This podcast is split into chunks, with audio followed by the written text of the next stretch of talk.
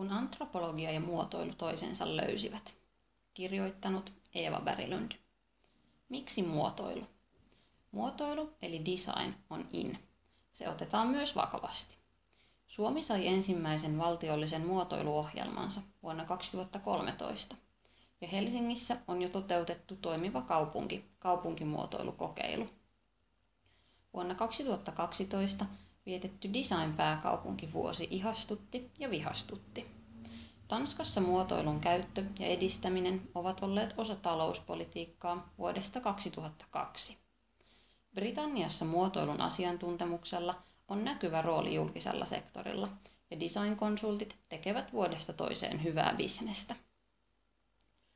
Luonnollisesti myös antropologiaa kiinnostaa tämä yhteiskunnallisesti merkityksellinen toiminta. Design-antropologiaan voi joissakin instituutioissa, ainakin Brasiliassa, Skotlannissa ja Tanskassa, erikoistua jo maisteritasolla. Uusi tutkimuskenttä vetää kaikenikäisiä tutkijoita ja tekijöitä eri aloilta. Elokuussa 2015 esimerkiksi kokoontui Research Network for Design Anthropology Kööpenhaminassa. Kolmipäiväinen konferenssi osoitti kentän kehittyneen ripeästi vain lyhyessä ajassa. Muotoilu on antropologille käyttökelpoinen metafora. Jo lähtökohtaisesti siinä yhdistyvät tekeminen ja ajatteleminen, aineellisuus ja mielikuvitus. Lainaamalla muotoilun käsitteitä antropologit irtaantuvat vuosisatoja länsimaita piinaavasta työnjaosta, jossa päässä tehty työ, ruumiista vapaat rationaalisuudet, oli keinotekoisesti pidetty erillään ruumiillisesta työstä, jonka tekijät ovat vuosisatoja pysyneet sosiaalisen hierarkian pohjalla. Muotoilussa nämä yhdistyvät. Antropologienkaan ei tarvitse pakottaa tutkimuksiaan länsimaisen tieteen lokeroihin, jotka erottavat toisistaan tekniset asiat, luonnontieteisiin nojaten ja ihmisiä koskevat asiat, humanistisiin ja yhteiskunnallisiin aloihin nojaten. Tekniikka ja yhteisö kulkevat kaikkialla yhdessä. Muotoilua ja antropologiaa yhdistämällä näitä tosiasioita on helpompi käsitellä. Ensisilmäyksellä antropologia ja muotoilu eivät kuitenkaan näytä erityisen hyvältä parilta.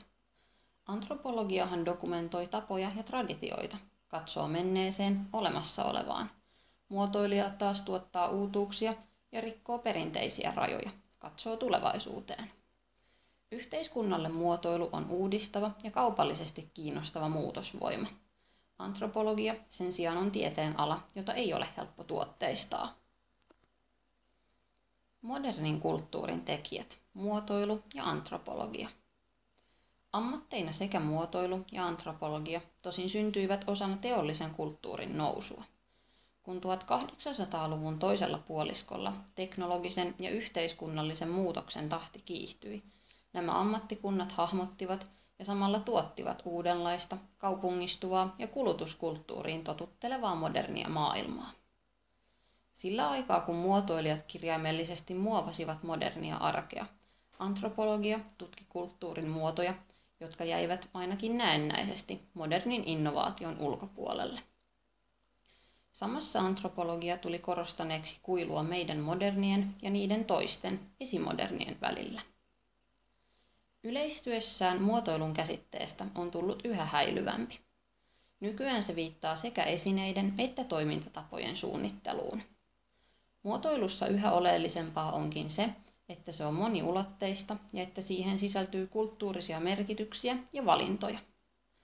Käytännössä muotoilussa punnitaan aina merkityksiä ja normeja. Onko tämä uusi muoto parannus verrattuna aiempaan? Design-antropologia perehtyy usein juuri tähän kysymykseen. Oli kyse sitten jonkin tuotteen käyttäjäystävällisyydestä, uuden liikennejärjestelmän sujuvuudesta tai autenttisen museonäyttelyn luomisesta. Antropologiasta on sitä paitsi ollut iloa jo vuosikymmenet, kun on pyritty parantamaan jonkin tuotteen menekkiä etnografian avulla. Tänä päivänä design-antropologia leviää ja kehittyy vauhdilla, mutta sitä ei ole helppo määritellä. Aiheesta paljon kirjoittanut Alison Clark katsoo, että tunkeuduttuaan kaikkialle yhteiskuntaan muotoilu on käynyt läpi vallankumouksen. Samalla tiedon käsitys, kuten asiantuntijavaltakin, on jatkuvassa murroksessa. Tiedon auktoriteetti ei ole sitä, mitä se oli vielä muutama vuosikymmen sitten. Myös poliittiseen oikeutukseen tarvitaan osallistumisia ja kumppanuuksia. Tekniseen innovaatioon kutsutaan koko kansa reaaliaikaisiin ja arjen mittakaavassa toteutettuihin kokeiluihin. Tällaista pidetään usein design-ajatteluna tai strategisena designina. Hyvä esimerkki on, miten hyvinvointia pyritään edistämään kansalaisten omaehtoisten hankkeiden, hallinnon, tutkimuslaitosten ja liike-elämän yhteisvoimin. Syntyvä pöhinä kertoo suomalaistenkin tutkijoiden mukaan syvästä yhteiskunnan muutoksesta. Luova talous, luova antropologia. Yksi syy muotoilun merkityksen nousuun juuri viime vuosina piilee eittämättä uusliberaalin kapitalismin tarpeissa. Arvon luontiin pyritään pikemminkin immateriaalisen innovaation kuin tuotannon tehostamisen kautta. Luovan muotoilijan työpanosta ei robottimainen työläinen helposti korvaa. Avaramuotoilukäsite liittyy myös alue- ja kaupunkipolitiikan luovuutta korostaviin trendeihin. Esiin tulee paitsi kestävän ympäristösuunnittelun pakko, myös paikkakilpailu. Tässä yhteydessä muotoilu sekoittuu helposti myynnin edistämiseen. Helsingin designvuoden suojissa vuonna 2012 muotoilun venyttäminen teki vähän pahaakin. Sosiaaliviraston asiakkaita opastettiin brändäämään itseään. Ympäristö paketoitiin miellyttämään turisteja, hipstereitä ja juuretonta pääomaa, ja muotoilusta puhuttiin täysin epärealistisesti kansantalouden uutena veturina. Markkinoinnin ja antropologian yhdistämisen kritiikkiä löytyy toki, ja useampi tekijä esittelee itsensä kapitalistisen normaalin kriitikkona kuin sen edistäjänä. Ehkä design-antropologiaa voisi luonnehtiakin luovan talouden luovana kritiikkinä. Toinen selvä syy muotoilun uudelle nousulle löytyy kapitalistisen kasvuideologian kääntöpuolelta. Siitä, mitä on tapahtumassa maapallolle, nyt kun modernin elämän muodot ovat syöpyneet planeetan ja sen asukkaiden aineenvaihduntaan joka tasolla ja joka paikassa. Kun ympäristö rapautuu, tulevaisuudesta kamppaillaan yhä useammin muotoilun kentällä. Sen avulla ratkaistaan kaikenlaisia ongelmia. Muotoiluun onkin aina liittynyt edistysusko.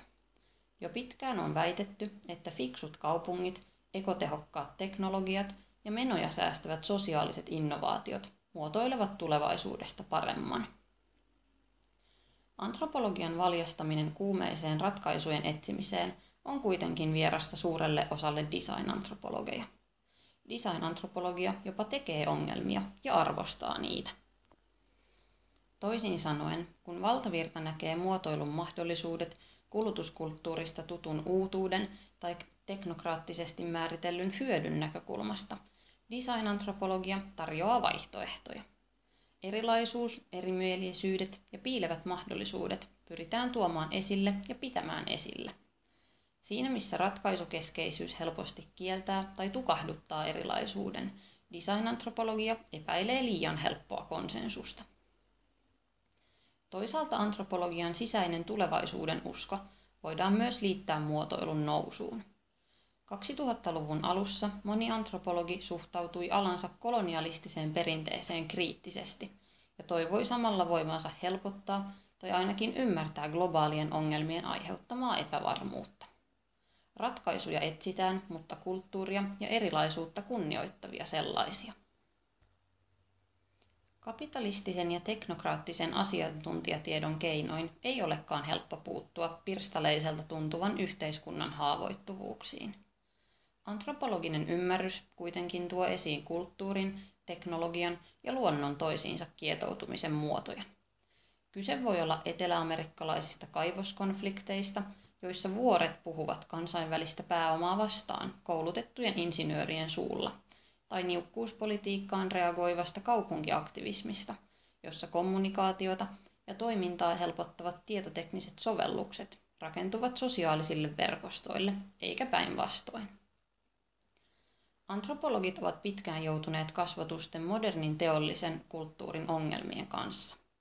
Vaikka kyse on ollut varsin konkreettisista asioista, tutkijat ovat yleensä keskittyneet sosiaalisten merkitysten ja arvojen ymmärtämiseen.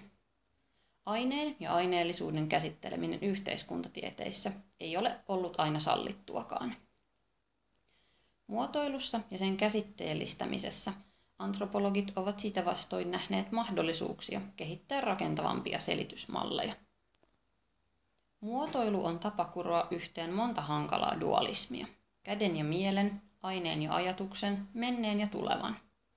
Antropologi Jim Ingoldia mukaillen, muotoilu parhaimmillaan myös havahduttaa meidät siihen, että inhimillinen kunnianhimo joskus törmää ei-inhimillisen maailman rosoisiin ääriviivoihin. Kun tutkija haluaa ymmärtää muutosta ja sitä eteenpäin vieviä voimia, on muotoilun työkalupakki mitä parhain. Siinä aine ja merkitys, ihanteet ja käytännöt limittyvät aina toisiinsa. Design-antropologia, rajattomuus ja rajojen todellisuus. Korostan, että antropologia tuo esiin muotoilun poliittisen ulottuvuuden. Tulevaisuuden muovaaminen on nimittäin aina myös valtasuhteiden järjestelyä. Ja onhan muotoilu aina luonut identiteettejä paitsi esineille, myös ihmisille. Toiseksi, jonkin ongelman ratkaisu tuottaa aina uusia ongelmia, edistää joidenkin etuja ja pahentaa tai vähättelee muiden kärsimiä menetyksiä. Neutraalia yhteistä hyvää tasapuolisesti parantavaa ratkaisua ei ole, niin kuin ei ole neutraalia ongelman määrittelyäkään, ei edes design-antropologille. Tutkijalla ei ole muuta vaihtoehtoa kuin toimia tässä hankalassakin tilanteessa yksityiskohtien ja epämääräisyyden välimaastossa. Kaikki liittyy kaikkeen, mutta kaikella on myös rajansa. On valittava, mitkä sosiaaliset, kulttuuriset, poliittiset ja vielä aineellisetkin ulottuvuudet pidetään tutkimuksessa mukana. Design-antropologian jo tuottama tutkimus tekee aivan selväksi sen fundamentaalisen tosiasian, jonka esimerkiksi Tim Ingold on todennut. Aineellisen tavaran ja erilaisten ihmisten kanssa pärjäämisessä on kyse samasta asiasta, elämästä. Eeva Berglund on antropologiksi kouluttautunut kirjoittaja ja tutkija. Lukijana toimi Bea Berriholm.